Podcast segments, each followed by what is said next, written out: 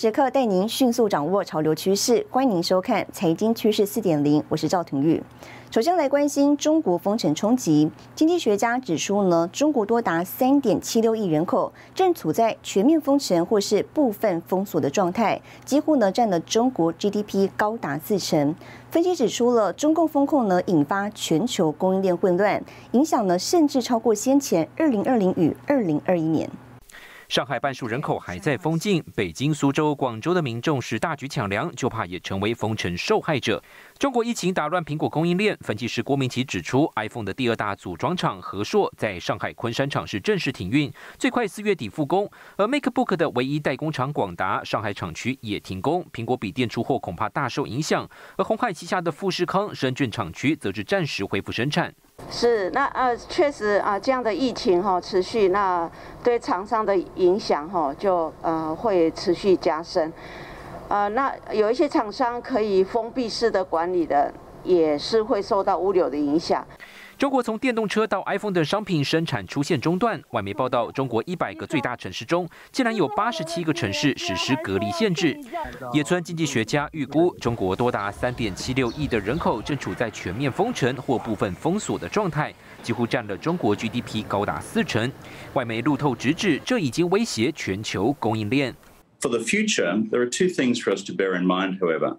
One is, so far, the actual impact in terms of uh, deaths or people seriously impacted by uh, this outbreak of the pandemic has been relatively low. Mm-hmm. The real impact is the extreme measures in terms of lockdown on the economy and the further impact which that has in turn on global inflation rates, which, as you know, is already affecting interest rates here in the United States. CNBC 报道，IMA Asia 常务董事马丁就指出，中国大陆占全球产品市场百分之二十，但供应链扮演作用远高于此。全球很多零件来自中国大陆，因为封城导致物流陷入混乱，可能使全球经济发生比二零二零年以及二零二一年更加惨淡的状况，影响将比过去两年还要严重。经经过这样，它毫无预警，然后呢？中国的是工资也升高了，所以这一次会加速厂台湾的企业呢，加速外移的力道会加大，外资企业从中国出走，非常重要的一个转折点。尽管电子制造业在中国当地还有库存可以应应淡季的业务需求，但当局政策成了最大不确定性。日本产经新闻台北支局长石坂明夫在脸书上表示，现在有很多日商被中共当局极端防疫吓到了，正在计划离开中国大陆。新台电视黄亮杰、沈伟彤，台湾台北综合报道。好，继续看到，在中共强硬的动态清零政策下呢，中国两大经济引擎长三角跟珠三角疫情延烧，已经有一百六十一家上市柜台商企业停工，那么台商将面临生产成本暴增。上海和昆山相继因为疫情封城冲击台商。根据证交所和柜买中心统计，已经有一百六十一家上市柜台商企业停工。从整体产业别来看，多以电子、电脑、机械业为主。有一些是呃封闭式的生产，有一些是呃这个呃停产。那太阳不一，台积电的半导体的部分啊，他们是可以封闭生产的。那面板还有电子的制造业。也是可以封闭生产。那有一些啊呃比较受到影响的部分是呃其他的相关的产业哈，确实在物流方面哈，因为这个相关的物流上会比较受到影响。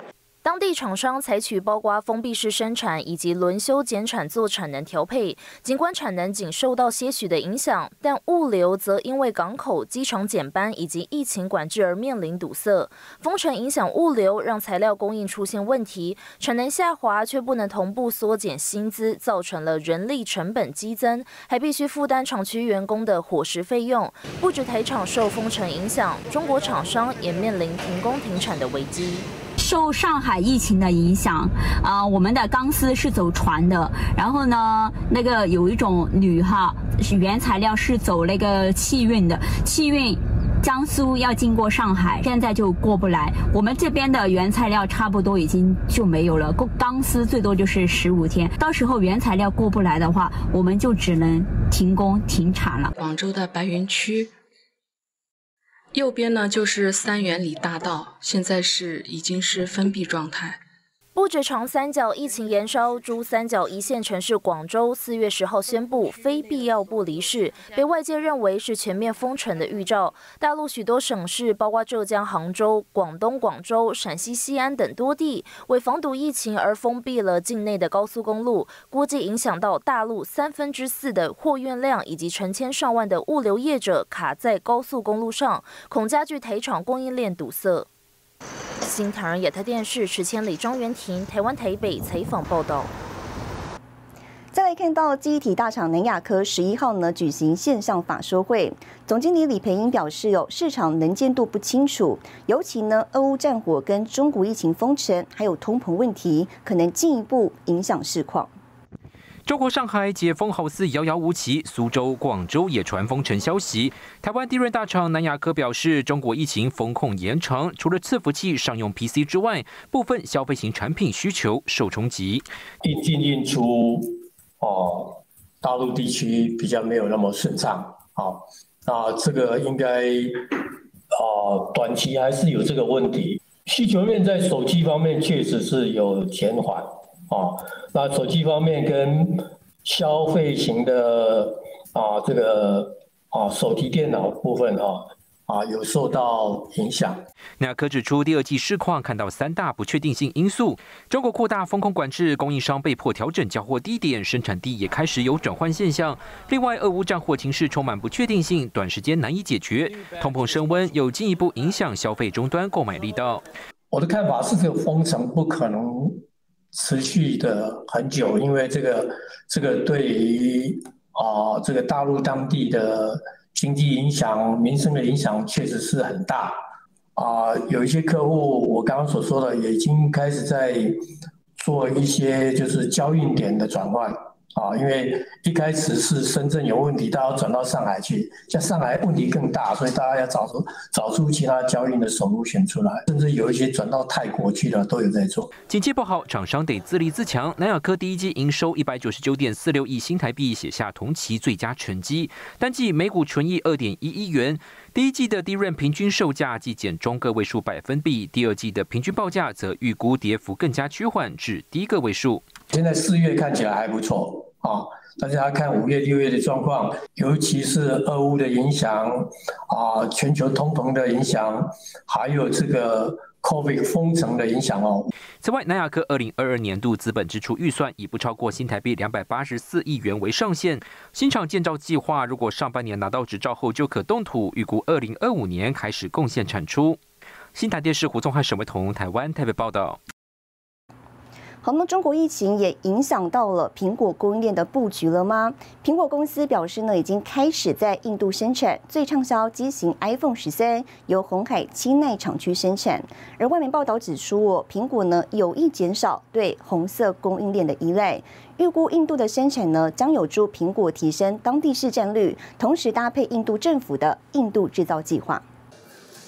二零二一年，苹果在印度市场 iPhone 手机出货五百四十万只，年增百分之一百零八，以百分之四十四的市占率，在高阶手机市场获得领先地位。路透报道，为了减少对红色供应链的依赖，苹果十一号表示，已经开始在印度生产 iPhone 十三，由红海在当地组装，工厂坐落在钦奈附近的斯里佩鲁姆布杜尔。此举将提高苹果在当地的市占，同时配合印度政府的印度制造计划。所以现在其实，呃，苹果。我会把旧款的一个机种逐步的也移往到这个印度来做一个生产，它主要是拓展印度的一个内需市场。那当然短期是以呃争取印度的一个市占率，那中长期的话，当然印度也可以作为未来出口到各个市场的一个很重要的一个生产的一个基地。外媒指出，苹果一直将部分 iPhone 的生产从中国转移到其他地区。在全球第二大的智慧手机市场印度，过去透过台厂红海、伟创、和硕，二零一七年开始生产 iPhone SE，后续包括 iPhone 十一、十二以及第四款手机 iPhone 十三。不过，中国多省爆发疫情，当局强制清零风控，冲击手机零组件业者，是否影响苹果供应链未来布局？中国疫情的升温，确实对于手机供应链的一个运作会造成一定程度的影响。呃，苹果的一些主要的一个代工厂，它会先透过一些没有受到封城影响的一些厂区，来作为整个主要调度的一个厂区。那当然，如果说在中国的一些主要的厂区都受到影响的状态之下，才有可能进。进一步的去寻求海外的这个组装基地来做支援。专家分析，中长期印度也将作为苹果的重要出口基地，后续也得观察中国疫情走向以及对当地主要的生产据点影响。新台电视高建伦、沈维彤，台湾台北报道。好，接着带您看到这一周的财经趋势短波。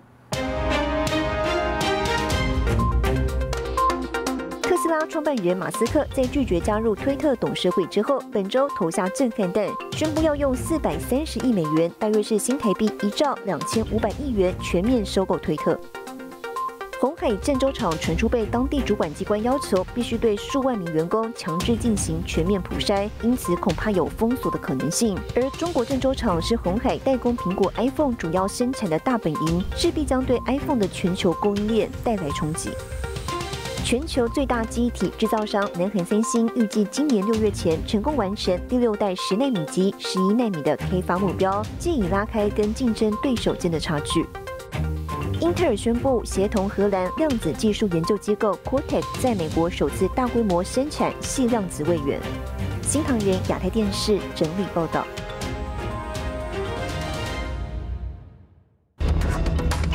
说会首季获利亮眼，第二季有望创三个新高。更详细的新闻内容，休息一下，马上回来。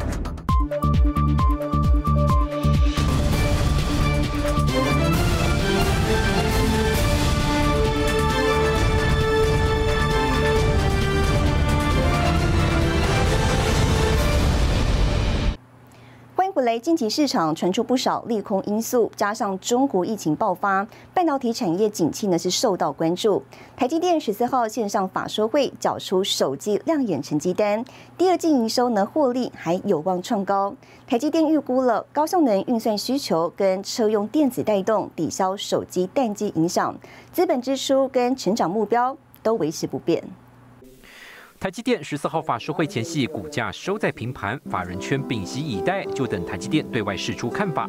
台积电宣布，今年资本支出维持一月预估的四百亿至四百四十亿美元，对中长期成长显然是深具信心。We continue to believe a long-term growth margin of 53% and higher is achievable, and we expect our capacity to remain tight throughout 2022. 2022 will be another strong growth year for TSMC. 二零二二年第一季，台积电的合并营收新台币四千九百一十亿，税后净利两千零二十七亿，EPS 冲上七点八二元，将近八元的水准，毛利率更跨过百分之五十五，让外界大为惊喜。第二季的营收获利有望续创新高，营收将再成长百分之三点二到百分之六点七，毛利率上看百分之五十八。不过，美系外资券商日前看空台积电，担忧半导体下行循环。外资也追问，近期俄乌战火加上中国疫情扰乱供应链，市场又传出砍单的消息，为何台积电依旧这么乐观？You are right. Some of the end market segment actually we start to see a little bit soft in these days.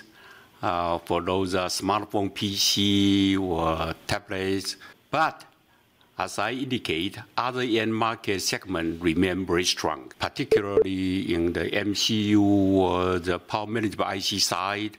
We still see very strong uh, uh, demand emerging uh, COVID-19's uncertainty. We are continue to observe that our customer will maintain a higher level of inventory.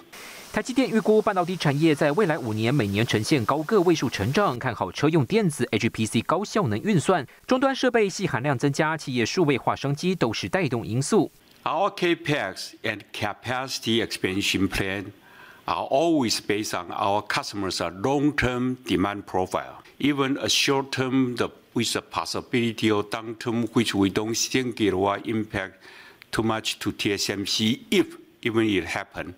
We will continue our plan, and we have confidence to invest to capture the growth that will follow. 先进制程进度方面，台积电三纳米今年下半年投片，预估营收贡献力道等同五纳米、七纳米家族；而两纳米方面，维持二零二五年对外量产目标不变。新唐来的电视黄亮杰、沈维彤，台湾台北报道。好，双王法说同一天登场，继续来看到大力光。大力光在法说会上公布第一季毛利率，写下二零一四年第四季以来单季最低。而在中国封城跟季节性因素影响下呢，执行长坦言，四月跟五月的营收不会比三月好。中国封城加上季节性因素等种种影响，光学镜头大厂大力光展望第二季保守看待。四月和五月不会比三月好。执行长林恩平坦言，目前供应链较大的瓶颈来自地域性影响以及配比不顺利，而受到产品组合变差的影响，第一季毛利率持续下滑，降至百分之五十三点三六，写下二零一四年第四季以来单季最低。不过在汇率助攻让业外进补下，首季每股盈余来到四十一点三元，创下近五季新高。今年大力光仍将专注在高阶产品，不参与中低阶镜头竞争。高阶的镜头跟 model，像八 P 的这一类的。Model 是有变多，但是大家对于会卖的好坏信心度还是不高。下半年会比较多，VR 的产品有一些会出货，大概是年底，量都不会大，车用就照常做嘛。而明年年中新厂房将会落成，如果设备都顺利进驻，下半年将见到营收贡献。新唐人亚太电视高正伦、赵廷玉台湾台北采访报道。再来看到金源代工大厂立基电本周举行业绩发表会，立基电透露已经看到部分成熟制程需求出现松动，不过呢，整体第三季产能还是满载，市况看法维持审慎乐观。半导体业者接力举办业绩发表会，金源代工四雄之一的立基电成为焦点。二零二二年首季毛利冲上百分之五十一，几乎追上台积电。总计 Q one 税后净赚六十六点二二亿元，EPS 一点八五元。第一季、第二季，这个 LTA 长期合约呢就开始生效。那长期合约的价格呢，通常就比原来的价、原来的呃每季 E 的价格还好一些嘛。所以我们对未来是审慎乐观了。不过，近期业界频频出现杂音，先是 GPU 大厂辉达遭到降频，中国疫情爆发降低智慧型手机需求，机体也遭到看坏。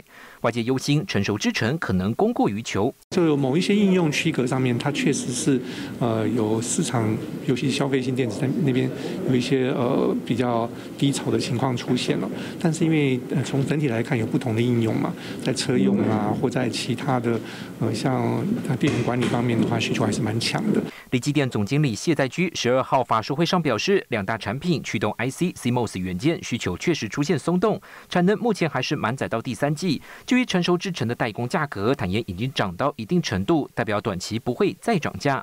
我不认为未来对这些啊成熟制成的这个需求呢啊会减少，或者是说啊台积电去盖一个啊成熟制成的这一个新厂呢？来跟我们竞争。业者力挺车用资料中心带动成熟制程需求增加，铜锣厂区明年逐步进入市场，整体维持审慎乐观看法不变。新唐人亚太电视从汇模沈维彤台湾台北报道。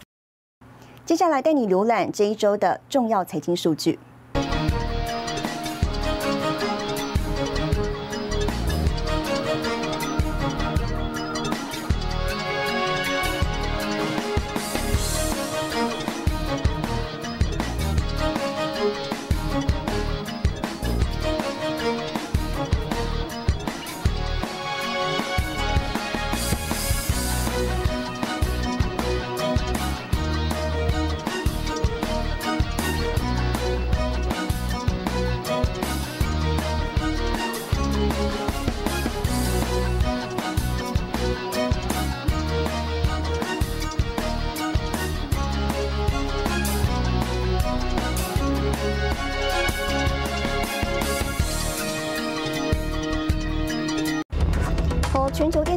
今年六月呢将突破两千万辆，本田宣布投资四百亿美元要生产三十款电动车。更详细的新闻内容，休息一下，我们马上回来。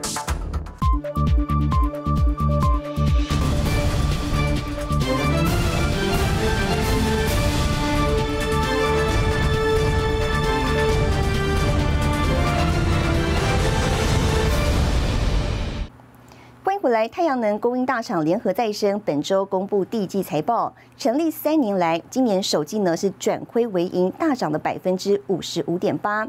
一扫中国低价倾销对太阳能产业的影响，董事长洪传宪表示，制造业的包袱已经消除，在未来的一两年之内，变成是一个拥有优良的固定资产，就像。太阳能电厂像储能暗厂一样，将近三百到五百兆瓦，在很快的一两年之内。董事长洪传宪亲自宣布未来计划，由三家上市公司组成的太阳能供应商联合再生，历经三年，今年首季转亏为盈。二零二二年第一季合并营收新台币四十六点八亿元，年增百分之五十五点八。三月营收新台币十六点五亿元，较上月成长百分之七，较去年同期大幅成长百分之十二点六。今年营收逐步攀升。三家上市公司。都是以制造业为主，那制造业为主，因为中国因素使得制造业在经营上是相当的、相当的困难。一些设备折旧在过去的这个三年里面，那么都打消完了，所以过去的这个制造业的包袱，从今天看起来，呃，已经不是我们的负担了。看到第二季是满满满档满档的啊，满场的啊。那下半年我们也觉得应该是不错。甩开中国低价倾销的沉重包袱，洪传宪表示，在系统电站开发上，预计今年底会有两百五十 mega 瓦的电站，其中一百六十 mega 瓦在台湾，九十 mega 瓦在国外，将带动台湾模组与电池制造、系统开发及系统工程等相关供应链发展。现在有两个变因了哈，一个是乌俄战争。这个的影响怎么样子哈？另外一个是疫情的影响怎么样？排除掉这两个影响的话，那那那我们是很乐观的看待。另外，对于美国商务部调查中国太阳能业者在东南亚洗产地是否有转单效应，洪传宪表示，美中的问题，那对这个中国供应链应该会有呃更严谨的这个这个制裁。那。从这个角度上来看的话，那当然对呃非中国的呃呃国家的这个制造业，当然就是一个比较持一个比较乐观的比较乐观的看法。洪传宪也指出，通膨使得成本增加是未来共同的课题。公司将持续扩展大尺寸太阳能电池与模组产能，开发更多太阳能系统及储能系统，增加台湾绿电供电量。及稳定性。新唐亚太电视王冠玲、李晶晶，台湾台北报道。好，研调指出呢，今年六月全球电动汽车持有量即将突破两千万辆大关，到年底呢还有机会超过两千六百万辆。本田汽车十二号宣布了，未来十年在电动车的整体投资金额达八兆日元，大约是四百亿美元。本田汽车公布电动车发展新战略，在未来十年为电动车及软体开发投资五兆日元，折合新台币约一点一六兆。计划在二零三零年前推出三十款电动车，每年生产两百万辆。上任仅一年的社长三部敏宏十二号在电动车说明会上宣布，本田对电动车所需资源的总投资金额将高达八兆日元。価値の高い商品をグローバルで提供していけるよう引き続き取り組んでいきます。 本田计划在北美建立一条专用的电动车生产线，向美国通用汽车采购 ODM 电池，并与通用合作，在共同平台上开发一系列平价电动车。And this agreement is important because if the auto industry is ever going to get to mass adoption of electric vehicles, the prices are going to have to come down. 此外，今年三月，本田也宣布与索尼合作开发电动车，目标在二零二五年推出高附加价值车款。本田希望在二零四零年推出燃油车市场，专注在销售电动车或燃料电池车。新唐人亚太电视叶恩杰编译。带您看到下周有哪些重要的财经活动。四月二十号，Netflix 发布财报；四月二十号，台北国际车用电子展；四月二十一号，欧盟公布欧元区核心通膨率；四月二十一号，美联储发布合皮书。